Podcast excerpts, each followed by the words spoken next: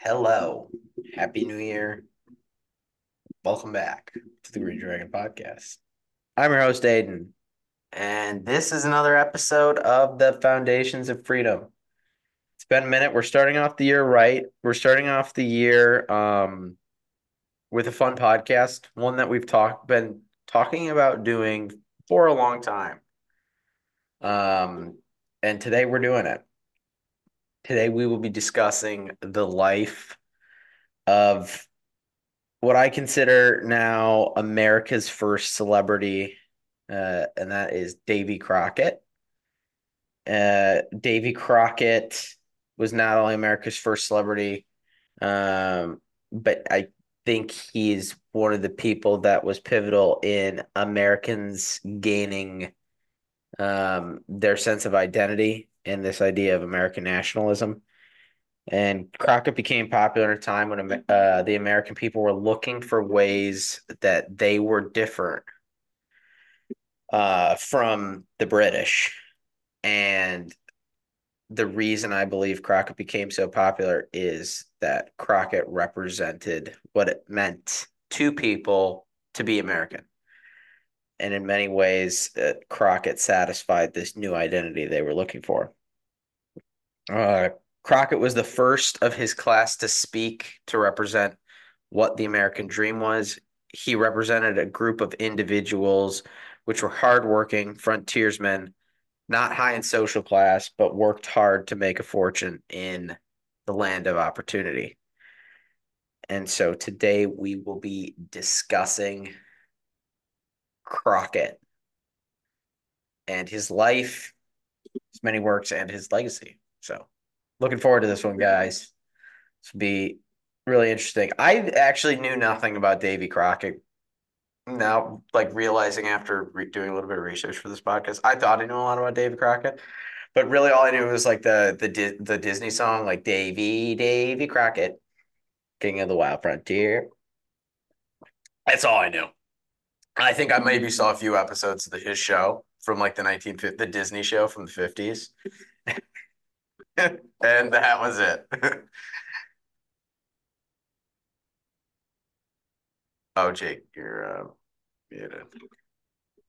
My bad. I was going to say, I always got him confused with Daniel Boone. Yeah. Now, now, that we've done a show on both of them, hopefully, hopefully this will clarify things for me. Mm-hmm. Yep. Yeah, I, I would say I did the same at, at certain points too. I think it's confusing a little bit because I often think of like Davy Crockett as being more recent in history than Daniel Boone, and Daniel Boone being a little bit further back. But it's actually the, opposite because so Davy Crockett spans from uh quite literally like right after the American Revolution, born in uh, 1786, and then he uh lived till the 1830s, uh, as we'll discuss. But yeah, I always kind of think of him as being like in the 1800s and Daniel Boone being before. I don't know why that is, but yeah, I get him confused quite a bit. So, uh, yeah, pretty, pretty interesting guy. Um, one thing that I thought was interesting as I was listening to uh, the the um, the podcast that we were listening to to prepare for this, Clay Newcomb's podcast. Um, he was talking about, and this is something I knew absolutely nothing about, but uh, it's I think an interesting place to start. Um, being that Davy Crockett was kind of this uh, this uh, representation of what the American dream was. Uh, but uh, when he talked about the uh, Irish Scots um, being the prime settlers of the Western frontier, and the Irish Scots being um, settlers that came from Scotland and Ireland. Obviously, uh, they that's how you get the Irish Scots. Um, but they were very very poor, and the reason they moved to America was the fact that um, they heard that the what American Western frontier was this land of opportunity. It was free to settle. They could essentially move here and have all the land they wanted.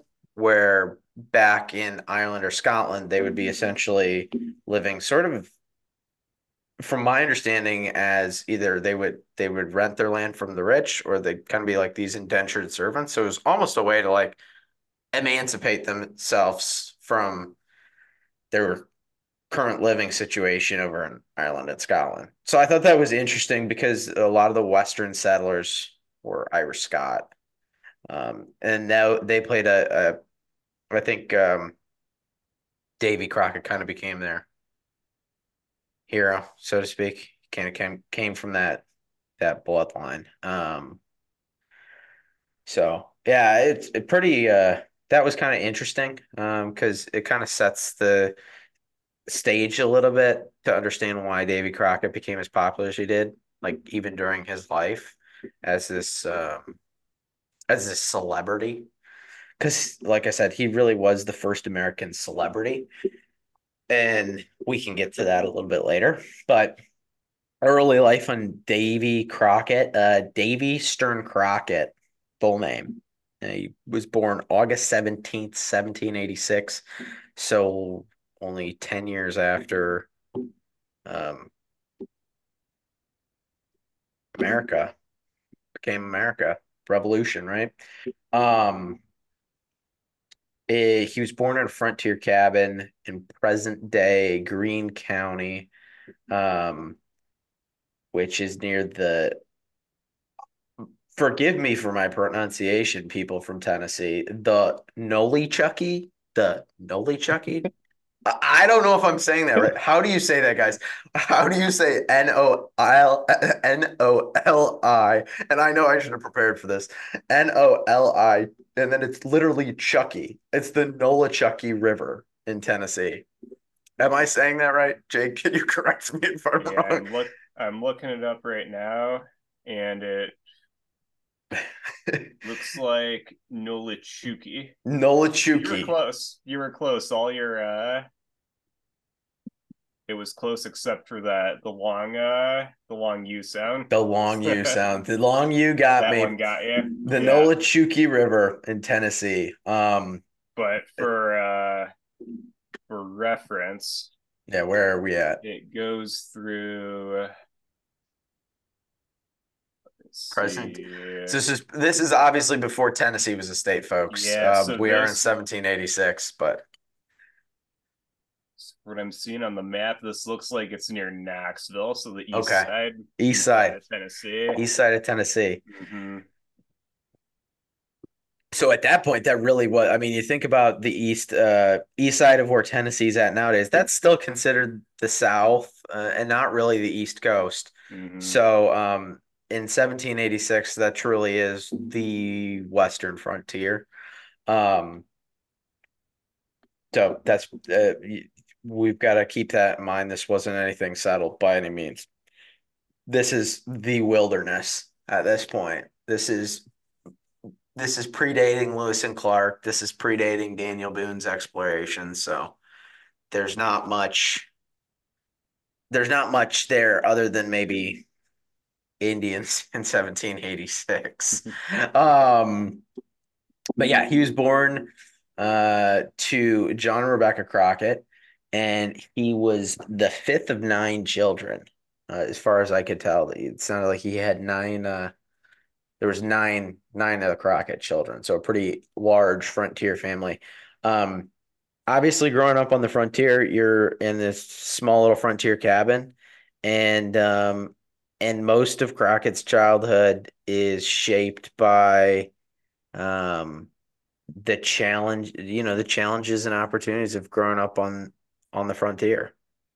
And uh, when you when you grow up on the frontier, uh, obviously, it's a completely different life than say people in in Boston are, are growing up and living at this time, right? Like this is a different part of young America, um, represented by these these almost like wild frontier people, so to speak. And these people, I'm sure, being uh, Irish Scot too, like these people are kind of just absolutely wild. Um, because they're coming from Ireland and Scotland, they came over it's here on a boat. Yeah, they came over here on a boat, which is crazy. Like you spend what, like three months, six months in a boat. Yeah. You show you don't know what you're gonna get and you show up on shores and then you don't go live in the highly popul- populated areas you go to the the western frontier where there's nothing just so you can have you know land for your family Yeah, not for the faint of heart, that's for sure. Mm-hmm. You have to be a little wild. A little wild. So um grow, grows up on the frontier um in 1792 uh so he would have been uh six years old. The Crockett family moves to Morristown, uh, Tennessee to seek um better economic prospects. And this is kind of a theme I feel like through Crockett's life, we'll see is he kind of moves around looking for better economic prospects. He's kind of always on on the move for something bigger and better. And you don't really like his life even sort of ends abruptly because he's just kind of a again as a lot of these like characters from uh the frontier that we've talked about Wyatt Earp and uh and Daniel Boone a lot of them just kind of wandered they were rambling for a long time and never really some of them just never found their their place where they could settle down. They just kept going and going. And I think it is interesting. And I wonder too if it's kind of that wild upbringing, like you're just in constant um constant exploration mode and you can never really settle down. And I wonder if yes. that's part of it. You don't know any other mode outside of that. Mm-hmm. Yeah. Yeah. Yeah, I can see that. Probably yeah, too, because the country's still being developed, so there's not a whole lot of not a whole lot of businesses out there that you can right. uh, can settle down with or trades. You're still constantly having to adapt. The borders mm-hmm. are always expanding. So yeah, yeah. The country the country itself is in constant motion. So so why and wouldn't you be as well? Right. And for somebody like that that grew up in constant motion, it just kind of makes sense. You know, I mean, now it's easy to say, oh, that's you know, like why didn't he settle down? Because the whole country's kind of been explored so to speak. And right. you can still ramp. I mean, you can still be a rambling man and run the states, but it's the the amount of opportunity you're going to find traveling place to place is a lot less than you would have back then. Like you were traveling to a brand new place that nobody had explored with brand new opportunity. So it is pretty. I mean, for for somebody like that, it had to be a, a very sort of like ex, everything was kind of there for the taking if you wanted to take the risks.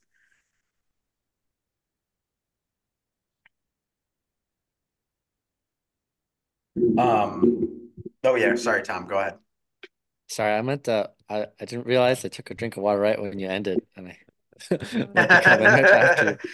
uh, no, no worries. Um, but yeah, I was I was thinking a little bit about that too, of just how much I think there was like this inner yearning to see how big America was. Mm-hmm. I feel like Daniel Boone and Davy really wanted to see how much they could explore and get to see with our own eyes and kind of be the first contacts with it all. Mm-hmm. Well, I understand why they they wanted to just keep moving. Yeah, at that point, nobody knew what was out there, so it was uh the sky was the limit at that point. Right. Yeah. exactly. Yeah. Yeah. Why would you sit and and be stagnant when you had so much opportunity? Yeah. Mm-hmm. Yeah, it's pretty interesting. Um, and a lot of these characters too that we talk about, and uh, Dave is no exception. Like the the upbringing they had on the frontier, they did so many different things, and even we saw this with Abraham Lincoln a little bit. He did so many different things in his um, and like his the ages of like ten to twenty, or even ten to twenty five. Like he did a little bit of everything, and um, that is something interesting when you're looking at a lot of these characters. They literally they had to do a little bit of everything to to make it and so he did too. So I mean, obviously, growing up on uh, the frontier, you uh, learn.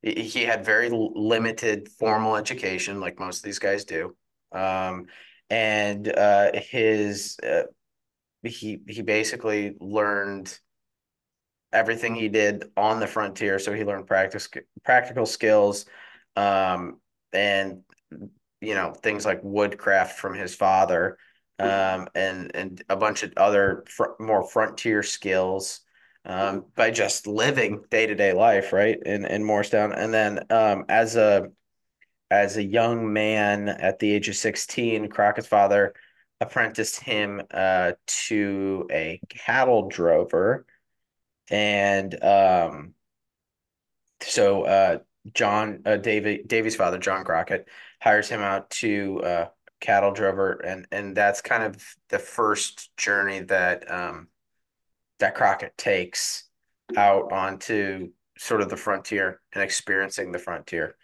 Um, and so you you know he learned a, very very quickly a lot of those frontier skills like hunting, tracking, and survival skills uh, during his time as a as a cattle drover. Um, so yeah, it, it's it's always interesting to see how well rounded these individuals usually are, just because of their their life experiences. Not necessarily in a formal sense, but like they did, they were able to do just about everything. That was so cool about them. Mm-hmm. Yeah, they're uh yeah, it's impressive because like and maybe and maybe too it's just it was a different time. So if you think about some of the things we're able to do now, uh, if you look at the average American and all the things they're able to do now, you'd be like, oh yeah, that person can do quite a bit. But I feel like it's just more impressive because we yeah. can't do we can't do the things that they were doing. you know, if, if you if you ask the average American if they could go live on the frontier and uh and and hunt and track and and be a cattle drover and woodwork and do all these different things, you'd be like, uh no, I can't do any of those things.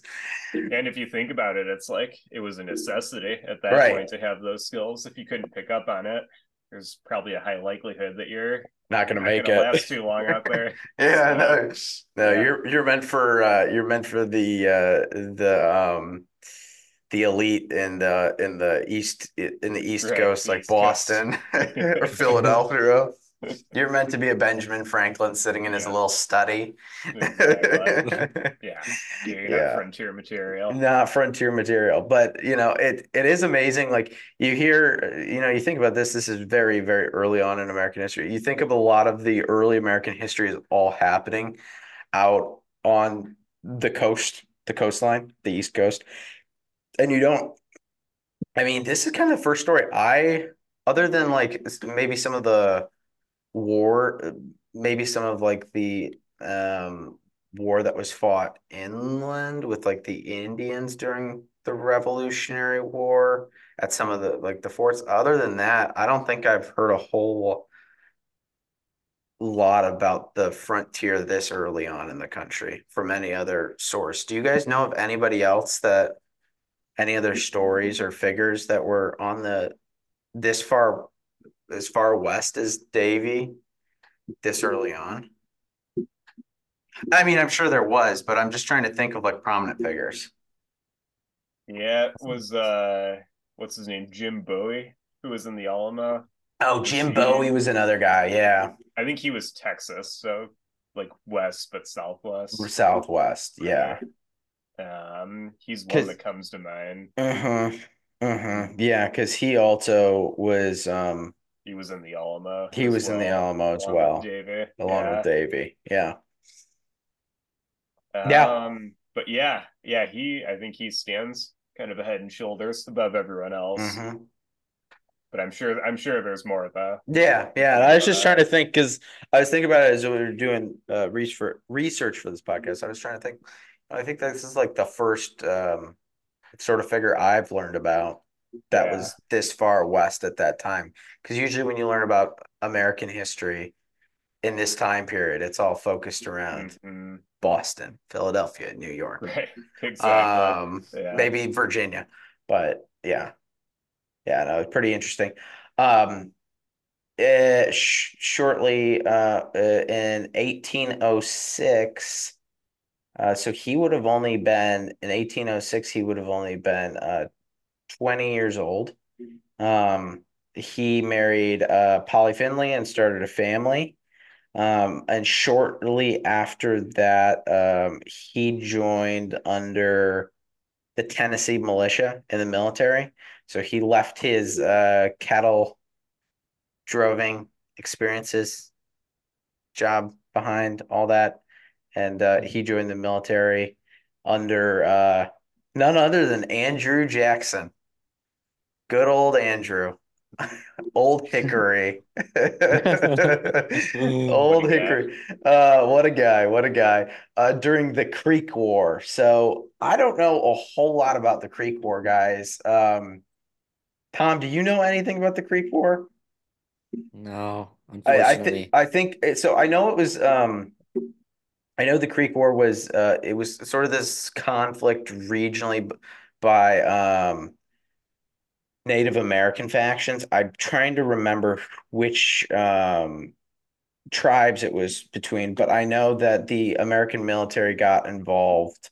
Um, and, you know, whenever we got involved in any war with the American Indians, it never really fared too well.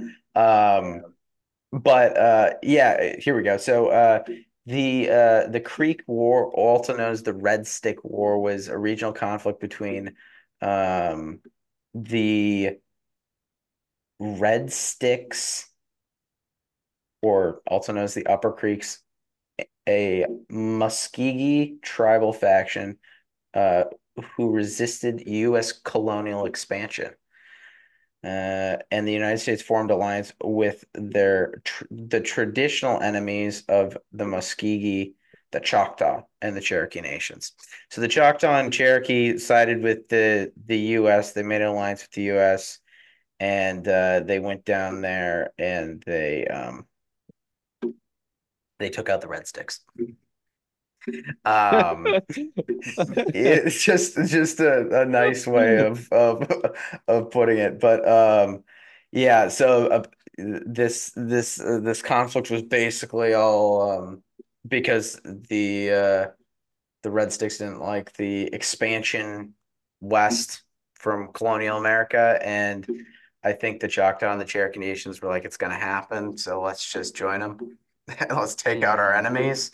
Uh, that's kind of what I got from it as I was doing a little bit of research on it, but yeah, looks um, like most of it took place in Mississippi and Alabama as well. Mississippi, Alabama, majority of it of yeah, conflict occurred. Tennessee, um, s- southern Georgia, mm-hmm. um, but yeah, uh, and the Creek War ended, I think, in 1814 with the signing of the Treaty of Fort Jackson.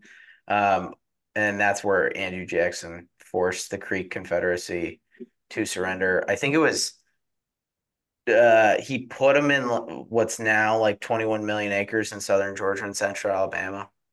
So just kind of shoved them there, kicked them off their land.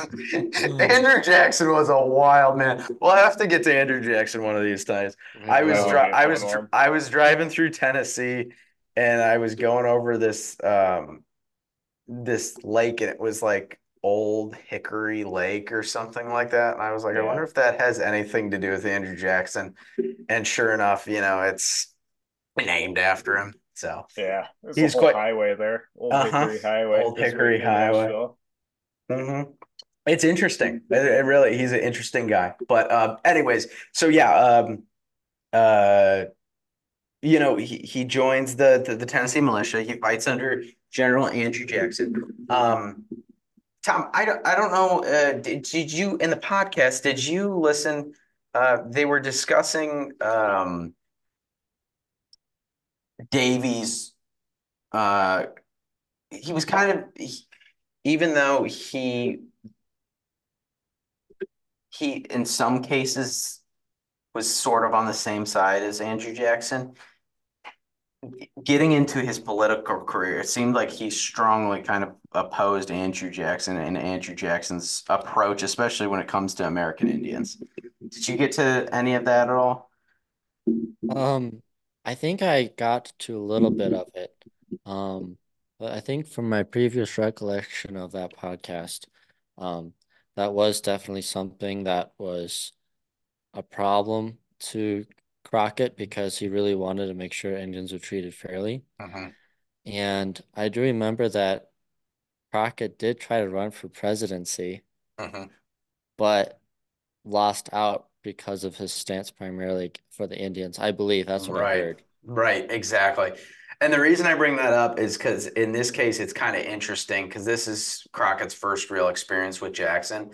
And I think because of um, because of how this war ends with basically the um, the red the Red Creek basically just getting exiled to this small part of what's now Georgia and, and uh, Alabama. I think Crockett starts to develop this um, sort of opposition to how people like Andrew Jackson look at the American Indians because I because I think for Crockett growing up on the frontier, he grew up around American Indian the American Indians and he you know he didn't really have too many problems with them. He it, sort of lived in harmony with them in most yeah. cases. And so sort of like Daniel Boone as well. Both of them seem to have this like kind of deep, profound this this deep respect for the Indians. And so I think, you know, Jackson, who's kind of this gung ho, let's kick him off early. who, care, who cares about him? It's ours now. We're here to take over. That type of thing. That kind of rubbed Crockett the wrong way. And so um, I think the reason I brought that up now is because I think later in Crockett's life, as you start to see him oppose um, the Jacksonians, uh, the the the group kind of surrounding Andrew Jackson, I think that's sort of when that opposition begins. Um, so yeah, just just uh, th- that's the first time they didn't mention it specifically, but I wonder if that played a role in Crockett's outlook later in his political career. I'm guessing so because it seems like he wanted to almost just become part of what he explored. I think mm-hmm. the Indians were part of that. Mm-hmm. So I I think after the war experience, he didn't want to be on the side of just like moving people around if they'd been there first. I think he was more of the opinion of like figuring out a way for the white men and the Indians to form some sort of society together, like try to figure something out so that they they could live together in their own ways, but also find new roads to future prosperity with mm-hmm. getting to mm-hmm. know each other and stuff. Mm-hmm. So I, I think I think Crockett was definitely on the part of wanting peace over war. Mm-hmm. But I, I think we'll get it to later, but from my understanding of like the Alamo, he saw that as a good war to fight. But I wonder uh-huh. if he fought this war because he thought it was the right thing, but then through his experience, he wondered if it really was. Yeah, yeah, yeah. I wonder that too. Yeah, it, it seemed like for for the time he had a pretty nuanced perspective. Like he was a very he had a very nuanced like he was a pretty balanced individual when it came to his outlook on on sort of politics and how things should be handled. Um, so after this war, he's discharged from military service. He returns to his family in Tennessee. Um, and this is sort of steps to the next chapter of his life, which is his political aspirations. Um, so he started to show interest in politics and community affairs. Um, his early political career in 1817, he was elected uh, as Justice of Peace in Lawrence County. I don't know what a Justice of Peace is. I just found this on the internet. Do you guys know what a Justice of Peace is? I've never heard of that once. I'm assuming it's like Wyatt Earp. He was in charge of the peace. He was like peacekeeper. Like, they like legally marry people. That's about all I know. Oh, is that right? That's all he was. He was just marrying people off. He was just a minister. he was a hitchhiker. Not a hitchhiker. That's, that's, that's literally I mean, there's it probably entails more responsibilities than that, but uh, see, here I thought he was. See, I hear justice of peace, and I think immediately he's keeping law and order, but in fact, he was just creating more problems by marrying people. There were he was marrying people, and mar- the people were like, you know I think it was I think it was Crockett's fault. I don't love him anymore. Yeah. we we got, we got problems here. uh, yeah, I don't know. Um keepers of peace. Anyways. when you hear that, you're like justice of the peace, you know, like somebody puts a smackdown on problems, you know, but yeah. No, yeah. I looked on the go- the government website. It says, by definition, justice of peaces are judges of local courts with limited jurisdiction. They hear legal actions for small claims, try persons accused of misdemeanors, and conduct preliminary examinations of prisoners. So, hmm. like low level, low level uh, judges, I guess you could say. Interesting. Well, in 1821, he stepped it up, guys, because he went from justice of the peace to the commissioner of roads. So that he went from he went from hearing low level cases in court to commissioning roads to be built. I guess called up to the big leagues. He, he went up to the big leagues. Maybe you know if he was if he was around today, we'd send him out to Chicago and maybe he'd fix all the. Uh, fix all the, yeah, he could be, he could take uh he could take uh the mayor the mayor spot. Yeah, the mayor spot. he did a good job figuring out how to you know keep traffic flowing and not have the road shut down all yeah. the time, constantly being worked on. Uh, I don't uh, think I don't think the roads weren't you know up to standard when Crockett was uh you know yeah. commissioner. I don't know. I don't know if even Davy may not even be able to fix Chicago. no, Chicago's a lost cause. I no. think it's a lost cause. Yeah. Uh, so he started out pretty low level government, uh, but then uh, in um, 1823 he was elected as colonel in the Tennessee militia, so he kind of moved up to state legislator. Um, and then he successfully ran for a seat in the Tennessee Senate uh, or the Tennessee State's uh, legislature in 1827. It's really um, moving up now. Yeah, very quickly too. Like you go from like just a rinky-dink Lawrence County justice of the peace to yeah. state legislator within 10 years.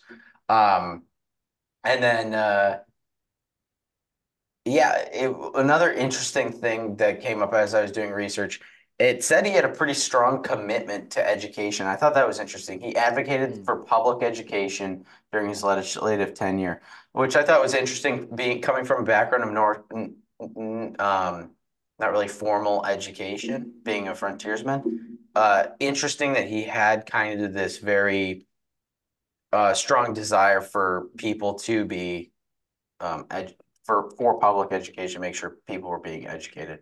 So um, I wonder if he saw that as bringing in uh, another a, a, generation of people that were well educated, could you know do well in um, in a growing colonizing Western frontier. I mean, if if I may, guys, I was just looking at these quotes from Crockett. Mm, yeah. And one of them, he says that I would rather be beaten and be a man than be elected and be a little puppy dog. Mm. So it seems like um like he really wanted to uphold his principles in his uh-huh. office and that must have gained him quite a lot of recognition, especially being um, you mentioned in the notes that he was one of the very first politicians to come from what would be considered the working class at right. that time. Mm-hmm. And I mean, he did quite a lot, from my understanding, in his political office. Mm-hmm. Yeah, he was uh, he was pretty successful. He was a pretty successful uh, politician, um, and I think he really did. He, he kind of grasped the public favor. The the public really liked him, and I think for the reason that he was just a just your average American that was in there. He wasn't some high and mighty guy from the East Coast that was kind of I think I think the thing about Crockett, and this goes back to what I said in the opening, um, I think a lot of people felt like the Thomas Jeffersons and even the George Washingtons and the Ben Franklins and the John Adams still in this way represented the the British, you know? They kind of still had this this aura about them, whether, you know, their you know their words didn't necessarily say it. Uh, I mean, like you've got Thomas Jefferson that was pretty opposed to big government, right? But like just the aura that they carried was not that far, was not that different from the British and the place they came from. So I think for somebody like Crockett, who is one of them, one of the working class, one of these people that's not an aristocrat, to come and become a politician and represent them meant a lot to the American people because it actually gave the working class, the non-aristocrats, the non, um, basically anybody that wasn't super well off, sort of this voice, this figure to look at, and gave them a hero. And so I think that's why you see the working class in America represented this first time ever. Those um, Irish Scots that we talked about on the Western frontier finally got somebody that was one of them to represent them in the government rather than these. That's why they call them the big wigs in Washington, right? there's a re- there's a reason they, they call them that, and like you you sort of you sort of sense that you know that Crockett wasn't one of those one of those Washington bigwigs, so to speak. He was kind of his own man. Um, so it was really interesting to kind of see that. And um, after his state legislator, he's you know elected to Congress in 1829 um, as a Jacksonian Democrat. Um, he immediately, um, I mean, wasn't he, he he wasn't necessarily popular um, with the other other politicians though, and some of the more well off, we'll say aristocrat people in America, uh, because he immediately goes in and voices his concerns about government spending and fiscal responsibility within the government and all these things that you know still aren't popular talk about you know a hundred a hundred two hundred years later. Um rolling over in his grave right now yeah. trillion in debt. Yeah yeah right. Yeah 200 years later uh you know you, you wonder if he he had a little bit of common sense about it. Um but yeah he um he kind of stood in opposition towards um, both uh, you know both sides of the aisle in that regard. He kind of was his own his own. He stood to his own opinions. He didn't fall in line with e either of the parties because you know in, in 1835. Um, at that time, uh, President Andrew Jack it was uh, Andrew Jackson's elected president, and Crockett openly opposed Andrew Jackson's policies, including the Indian Removal Act. Um, and that led to Crockett's con uh, the defeat his defeat in the congressional election that year. So he actually lost that because a lot of people didn't didn't like what he had to say about that, and um, you know he he wasn't necessarily a popular guy with the the people that the non-working class people when it came to his politics, but he was very I think very much a man of the the American people, the like the heart of the country, the working class people, but didn't necessarily hit it off with the Richie Richies. Yeah, a little bit of a threat there. Yeah, exactly. common sense, right? A little too much common sense for him. Yeah. So uh, I think it, he his political career is really interesting, and that's something I knew absolutely nothing about because he seemed like he um, he seemed like, you know, in his in his like five years of representing Tennessee in the House of Representatives, he seemed like a uh, a pretty good politician. Like he could be make a career out of it. He just, you know, I guess wasn't at that uh, at that time with his uh, his views on certain things. I think what really did him in was his uh, opposition to Andrew Jackson. But mm-hmm. um, I think he, he prob- probably would have stayed in politics.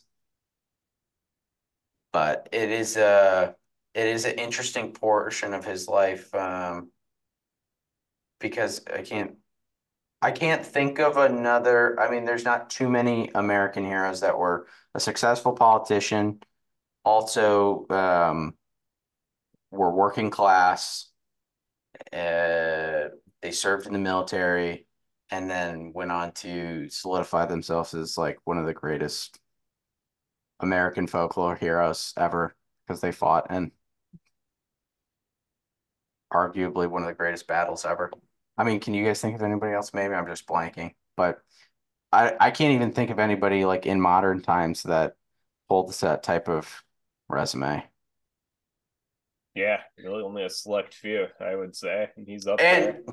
and by like this time, he's already starting because he he got really popular while he was at, at, while he was a politician. He got really really popular, and um and people loved him. Like people thought he was like he wasn't just a, a like a well-known politician. Like people were Mhm. writing like books about him while he was alive. People people loved Davy Crockett. He was he was almost like I'm trying to think of like a, a modern American to compare him to because like his fame, he was like the most famous American. They were like writing plays about him Oh yeah, while he was Nim- alive. Nimrod Wildfire. Yeah, Nimrod Wildfire. Yeah, exactly. Yeah, yeah. Tom, do you want to explain that a little bit? So uh, there's was this during his time in Congress, but there was a Broadway show came out and um, the star was Nimrod Wildfire, but everyone knew it was David Crockett because stories of his have came around and they put um, quotes of his that people know he said in this the show. Yeah. So a lot of what he used to say became like common phrases for everyone. Mhm. Like there's one um what was it when people would say something and people would be like um doesn't match up to Crockett or something like that? Yeah, I think you're Remember right. that? I think you're right. Yeah, yeah, Yeah, yeah. Yeah. So that was pretty cool that they made a Broadway show about him and. Uh-huh. they the producers didn't say it was him, but everyone knew it was him. Yeah. Uh, yeah, it's crazy and it's crazy because like he's not only famous, this is this is not only fame that's happening here in the US. He's like they're they're producing plays of like I think um Nimrod Wildfire was um describe uh, he was like a Kentucky colonel, right? But it was done at the Garden Theater in London, if I remember right. So he was the, Oh. the plays the plays are being done in London, in Paris. And so he's Oh. creating this world fame, this world persona of what what a Western frontier American looks like, what the American person is, right? And so for Mhm. the first time in American history, an American is no longer this big wig, like one of the big, well, I'll just keep saying big wig, but a big wig in Washington, like uh, John Adams or or Thomas Jefferson or or um, George Washington, right? For the first time ever, you get this different persona of Americans, and it's this rough, rugged man from the the Western frontier. That's what an American is. And so all of a sudden, the public perception goes from there really wasn't I there re really wasn't a separation of okay, here's the US identity and here's Great Britain. It was kind of just like, oh yeah, the United States is basically just an, a new great like it's a new it's a new Great Britain, right? It's it's Mhm. just it's just Great Britain abroad. Yeah. As our as our buddy Jack would say, it's it's just it's just France abroad. So it was just it was just it was just the UK abroad. But all of a sudden, America had this identity. And so it's really interesting to see that not only happen, he's not only famous in the US, he's not only a politician in the US, he's he's this US politician literally showing up to um I forgot to mention this, he's showing up to, you know, the uh the House of Representatives, you know, he's he's showing up as, you know, elected official in the House of Representatives, he's showing up in buckskin rather than Yeah. these wigs, uh, rather than these wigs and these fancy, you know, outfits. He's showing up in his buckskin with his Bowie knife and and and his um and his hat. And so uh, it's pretty or a coonskin cap. So um and that coonskin cap, a lot of people associate with Daniel Boone. That was actually Davy Crockett. Uh, I think the story is that with uh, the coonskin cap, um, it was. I think. I think actually, they portrayed Nimrod Wildfire to wear this coonskin cap, and Davy Crockett heard about it, and he's like, "Oh, I kind of like that." So he started wearing a coonskin cap. because of the play about him. So it's it's kind of like this really weird, wild. Like I can't think of another figure in American history that's this like wor- like popular worldwide, successful politician, and at the same time, like he's still uh, we're joking before the podcast. He's still like kind of broke. like he's still he's still looking for things to do because he's somehow with all this fame uh, that this this guy from the Western frontier. He's like the most like the the greatest Western frontier success story, the greatest Irish Scot success story on the Western frontier. He's somehow still like flat broke all the time. Um, but yeah, very interesting character to be this po successful politician, having plays written about you in the theaters in London and Paris, creating this this world persona for America and who what Americans are, um, being this celebrity, and then yeah, and and being this normal human being, um, quite interesting, um, because yeah. But anyways, that kind of sums up his political career after he loses um the congressional election. It's pretty much over for him in politics. He's done. Um, but obviously a very important um, point in his life and in, in history. Um, but th then moving on to sort of the last and final um, leg of his his journey in life uh, is the Alamo in Texas, which he's most famous for, I think, at least now. Um, so Davy Crockett's involvement in Texas and the Alamo is is a is a obviously a very crucial chapter in his life. Um, but it it showcases his dedication to the frontier spirit, um, his political beliefs, and op like in the end, his his ultimate sacrifice. Um, so he moves to Texas, 1835. He's done with politics. He wants a fresh start. He's exhausted. He's like, okay, like we said, kind of flat broke. And he's like, okay, I'm gonna move to Texas. And he's like, in in this new Texas frontier. Well, it wasn't. It was the Republic of. I mean, you you've got like this giant area down there. It, Texas isn't a state yet, right? Um, he moves down to this territory, uh, which is he moves to Texas, which is then still part of Mexico. Um, and he's like, if I move there, he's like, he can he he was going to benefit off the land speculation in the uh, in the Mexican territory.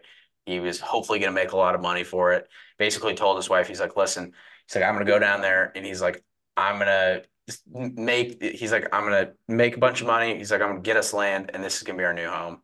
Um, and he's like, our our family will be set then. And it's it's kind of funny, you know, you got this really famous dude, and uh, he's he's headed down to Mexico because he he, he can't even make it in his own in his own country that he's famous in. So he's got to go move to another country. Um, I thought it was just kind of interesting. Like he moved to Mexico to like basically get out of the U.S. because the U.S. didn't have any opportunity for him, even though he's this like kind of super successful or famous dude.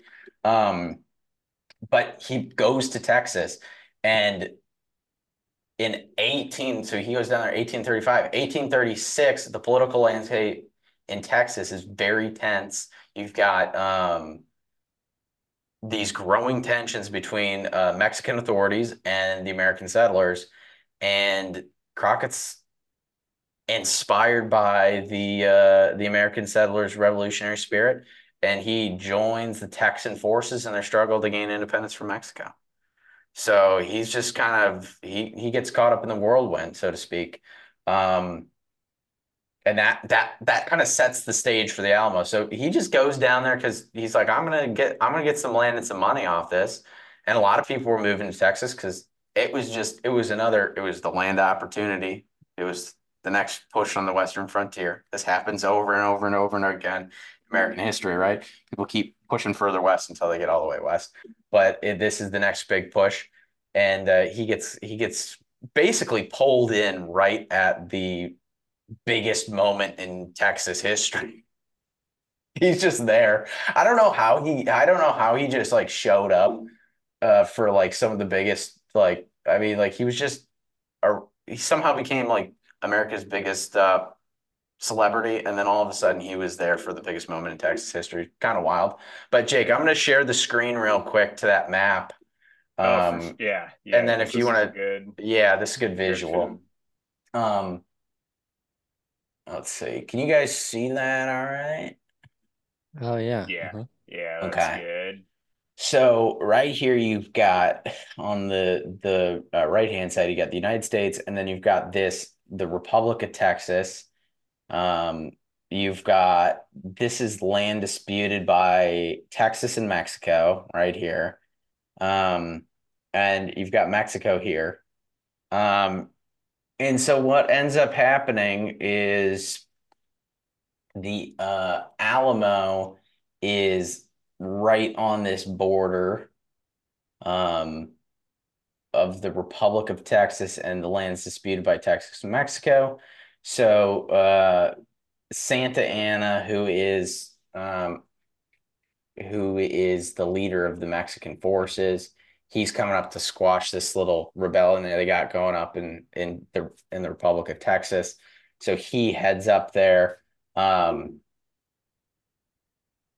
they uh and and they they kind of it it all kind of comes to a head and the forces that are in um that are Santa Anna's forces come up and the uh rep I guess the Texas revolutionaries are all kind of and guys like David Bowie and Crockett who are there they all kind of end up in the Alamo and it's like this perfect storm and that's what um ends up creating this battle at the the Alamo, which is a former Franciscan mission um, in San Antonio.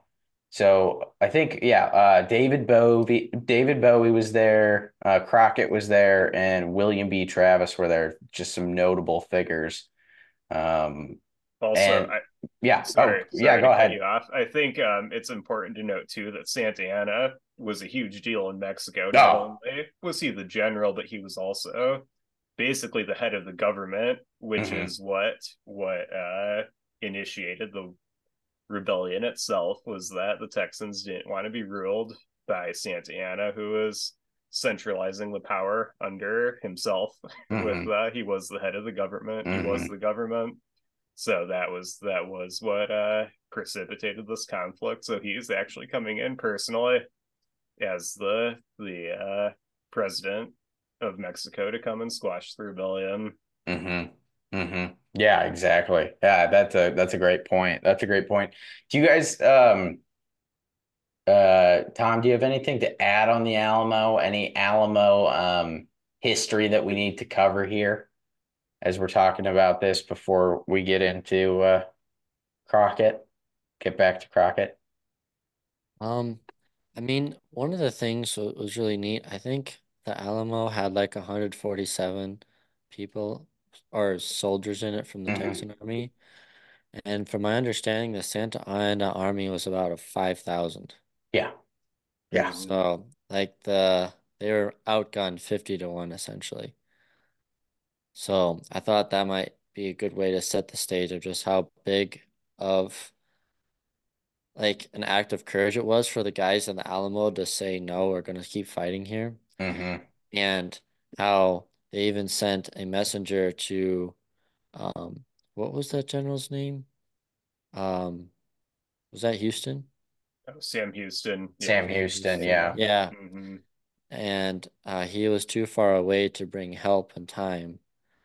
So they they knew it was just them and they held out for 13 days, which was insane.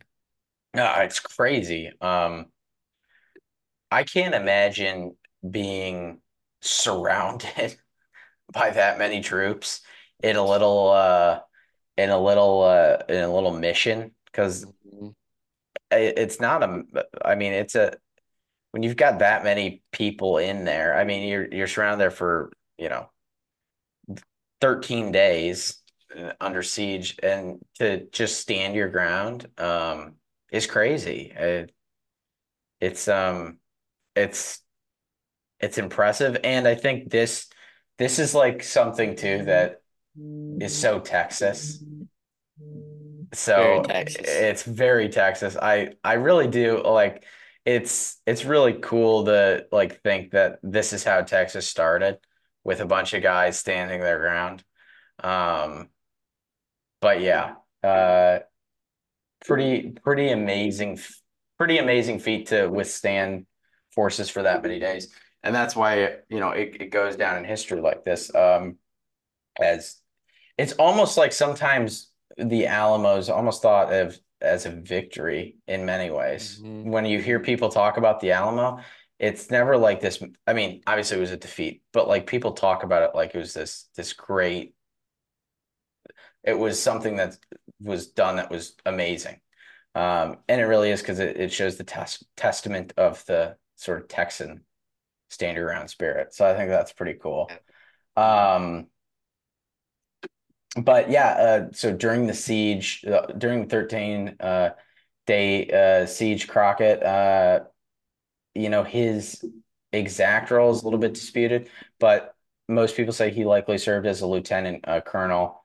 Um, and uh, during the those 13 days, he, at least from stories that have been told, he he led kind of his men to to hold out as long as they as long as they possibly could.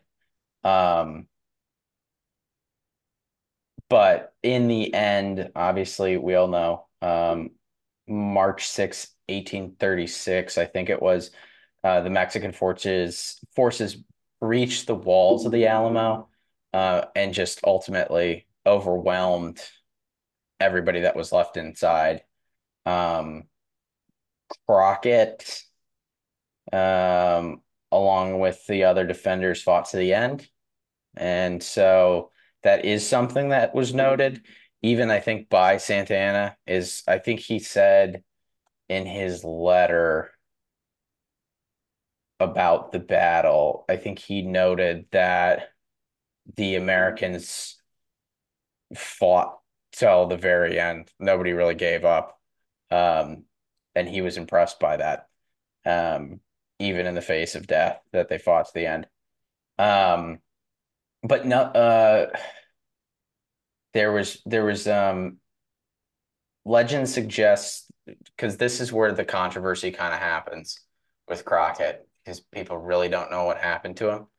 Um, some people think that he was captured and then later killed, but other people think he fought, you know, he he died fighting. And so this is what people go back and forth. Like the the Alamo people go back and forth. I was listening to some Alamo people talk about this, like Alamo historians, and they'll go back and forth and argue about, oh no, Crockett died, you know, after he was captured and and they, you know, executed him or whatever. Um, but I think it's kind of more fun to think of Davy Crockett going out fighting. So rather than just being executed. So I think that's how I think that's how most Texans like to think of Crockett's death, going down fighting. Um, but that is up for debate. I should put that out there because some people are very passionate about that. I listened to a man debate another man for 15 minutes about how Crockett was captured and then killed. And I'm like, it didn't matter. He died either way. Like, yeah. It doesn't make it any less heroic however. No, it, it doesn't matter. Yeah. It doesn't matter at all. Um, but no, it very, very, it was it, very interesting what people will debate about. But anyways, either way, Crockett died a hero in the Alamo, along with uh, all the other all the other men that died fighting in the Alamo. Um, and this kind of solidifies Crockett um, as a this like like elite American hero. He's yeah. he he was he was a he was a um obviously a celebrity and then like even after his death just became a bigger and bigger celebrity because of his role in the Alamo. Um and the sacrifice like we said the sacrifice at the Alamo became uh the rallying cry for the Texan cause, the symbol of American resistance. Um and again that just adds to you know, the the symbol of of of what it was to be an American that Crockett had already started, giving um, the American this the the average American person this um this sort of uh something to to look up to to to see that it's it's possible even if you don't come from a lot to to have a good life in America. So that's really cool. Um yeah, I, I guess we could uh is there anything else about the Alamo that we need I to cover before we wrap up? I did just share a picture um in the Hmm. chat here. Hmm. I there was a there's a children's book I had and this picture was in it and that I guess that's always the thing that's in my mind when I think of David Crockett at the Alamo. Mm, I've seen his picture. Have? Yeah, Okay, I'll I'll share it. Um so I don't know, I thought it was kind of a a cool representation, you know, like his gun in his arm swinging, but yeah. Yeah, just going down fighting. Yeah, Mhm. that's a. I forget. I've I've I've seen this picture before, but yeah, that's a that's a great picture. Um, yeah, that's what you want. You that's what you want to think of was Crockett's going out, going out, Yeah. gun swinging, probably because he's he's running out of ammunition and Yeah. just fighting to the end. That's pretty awesome. Yeah. I mean, I think he probably would have fought to the end, but I don't know. Yeah. I because I listened to that third episode when um Clay Newcomb was going back and forth, and I was like, well, I mean, from what we see of his character in other places of like, you know, going into bears, like when he's hunting his bears, hmm and like he's got all his dogs there, and like it's getting a really intense fight, you know. It doesn't seem like he's the kind of guy to back away from anything, Right. especially like shown in his con um, political career of like how he stood up for a lot of things that may have lost him the presidency, you know. hmm hmm So I guess to me, I feel like from my understanding of David Crockett, he probably went down swinging. Yeah, I think so. I think he went down swinging. I'm going with swinging. Anybody, uh, anybody that wants to fight me over it, you know, come at me. I'll I'll fight some little little uh, Alamo nerd over this.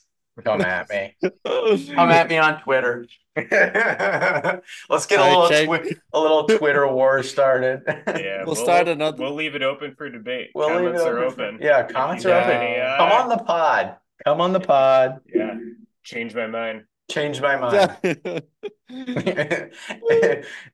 Crockett swing swinging, changed my mind. Uh, eh, take it how you will. Um, all right. Well, let's just talk about the legacy real quick because that's something I started the podcast off with. I think um, when you're looking at Davy, you know, it's hard to deny the the impact he he had on um, kind of shaping uh, the American identity here.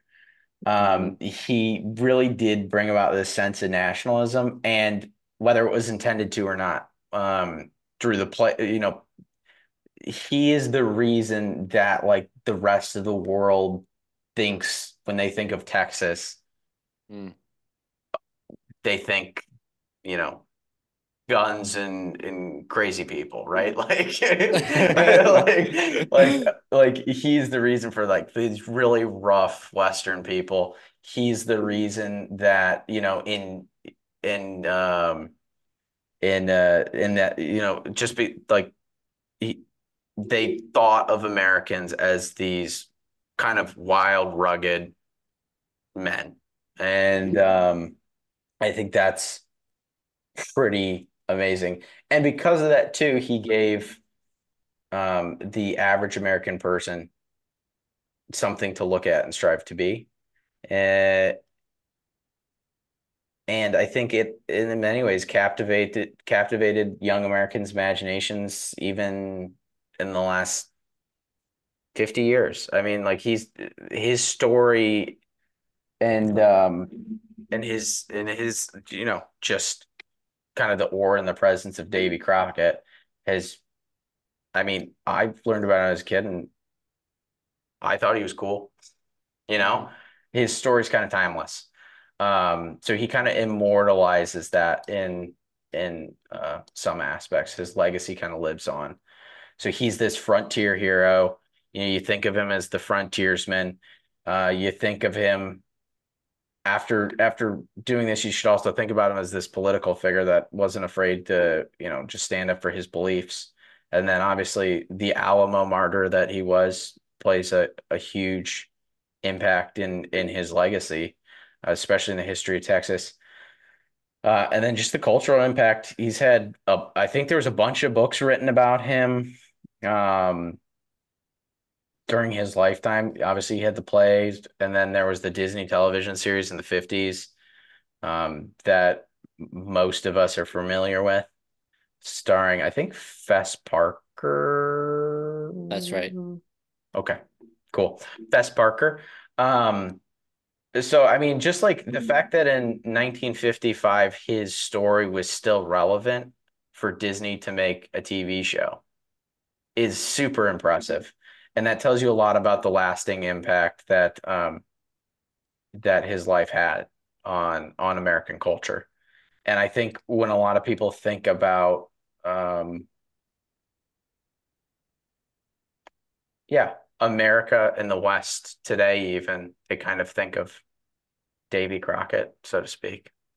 Uh, I think yeah. if you asked anybody um, across the world, if they knew who Davy Crockett was, they might have some idea, or at least a little bit of an idea. And that's kind of amazing because he's like, I don't know if you could do that today with any of our celebrities. Mm.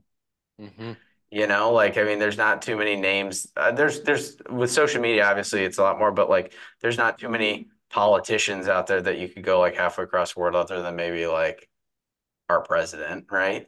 Um, or a former president that people would know across the world. But like, I bet if you went to, I bet if you weren't somewhere in France or England, you could probably say Davy Crockett, and they might have a have an idea, which is pretty crazy to say. You know, 200 years after somebody's lived.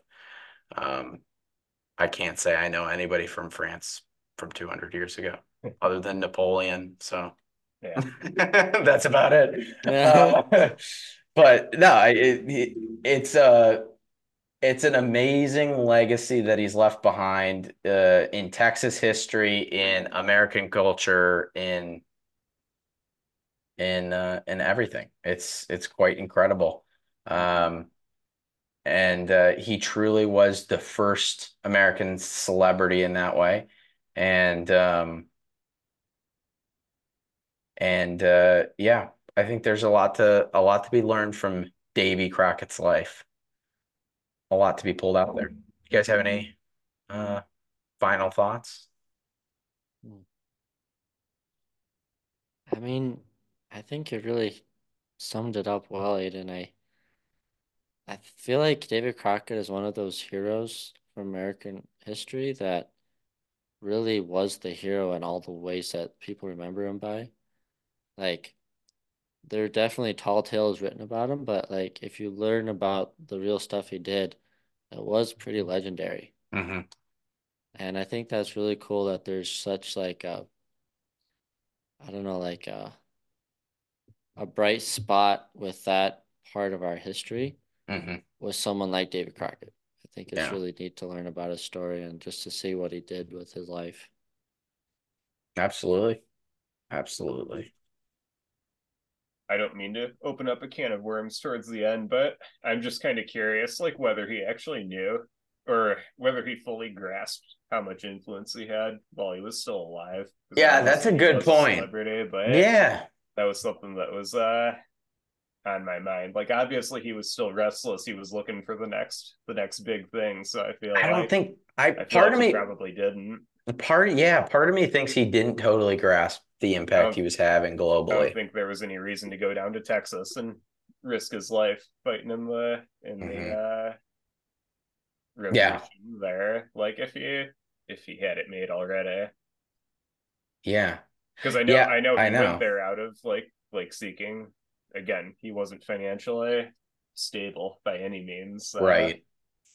Um, Yeah, I don't I don't know if he I don't know if he totally grasped it. I know he played into sort of his fame a little bit, but I don't think he played into it the way in all the ways he could have. I don't think he totally understood what to do with it necessarily. Um, in, in my opinion, that makes him all the more inspiring. Then It makes him all the more likable. it makes Yeah. him all the more likable. Yeah, yeah, because he he just kind of the fame wasn't for him necessarily. Yeah, I I think that that is an interesting point. That's something that is something you wonder, huh? Yeah, I I mean, it feels like just the way it ended for him that he probably didn't grasp it fully. There's just no way. I mean, like Mhm. maybe maybe I'm wrong, but it just seems like there's no way you go you go down to Texas to find new opportunity if you realize the the amount of fame and Yeah. fortune that could be made off your name. Yeah, it doesn't seem like he knew what to do with it. It's almost like somebody that makes a bunch of money and like the the NFL or something and then goes and, spends it all somewhere. That's almost what it- like you have all this raw talent, but not a lot of like directive. Exactly. And that's kind of what it felt like a lot of times, like just like reading and learning about him. It's like he had like a lot of this like raw talent and passion. And like he was just like a, a go-getter, so to speak, but like didn't know how to apply it very well. And I think, yeah, that it, Yeah. it it's pretty interesting. I think being famous too meant something a little bit different back That's in true. the day. That's you know, true. You could be famous, but we that was before the days of direct deposit and electronic Monetization. Yeah. Yeah. and that, uh, it That it's not it's not directly correlated with being rich, rich and famous. Right, right. Nobody was paying him, uh, you know, uh, to be for the rights for uh, Nimrod Wildfire, you know. Yeah, yeah, he wasn't Yeah. getting royalties on the No. Cat purchases. No. yeah, Yeah, yeah. I mean, in today, in today's society, he'd do great. He could really monetize Oh, that. Well, well, something I feel like he was really well known for is like his sense of humor. Yeah, I uh, Uh, that's something we didn't touch on. I wanted to share some another quote with you guys because I think you'll appreciate it. Um, so he said that Congress allows lemonade to the members and has a charge under the head of stationery. I move also that whiskey be allowed under the item of fuel. Like, okay, this guy tells what's going on. Yeah, he was a smart guy. Yeah. He was a smart guy. Yeah. They, after a while, they wouldn't have been getting much done in Congress. Yeah. Let everybody drink. You think about how think about how just uh, you know, inept they are at doing their job right now. Imagine them drunk trying Yeah. to do the same job. Imagine imagine Joe Biden actually getting up there drunk. Um, just imagine. Just imagine. It's true. It would be, Oh, it'd be so funny. oh, it would be very funny. I think they should allow it. I think they should Yeah. allow it once a year on August 17th on Davy Crockett's birthday. They Yeah. should allow everybody in the in the government to drink on the job in honor of him. I think that'd be good.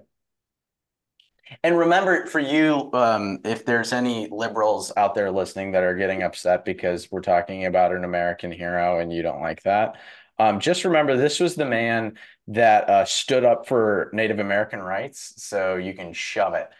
Um, this is your hero, uh, and embrace it. And uh, yeah, that's what I have to say.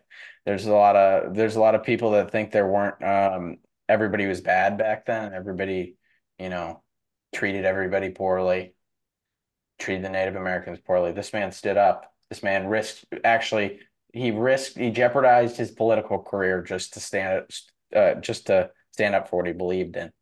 And Mhm. so pretty impressive to see at that point in time when everybody was kind of the opposite. So it shows a lot of character there. But Quite a lot. Yeah. yeah, yeah.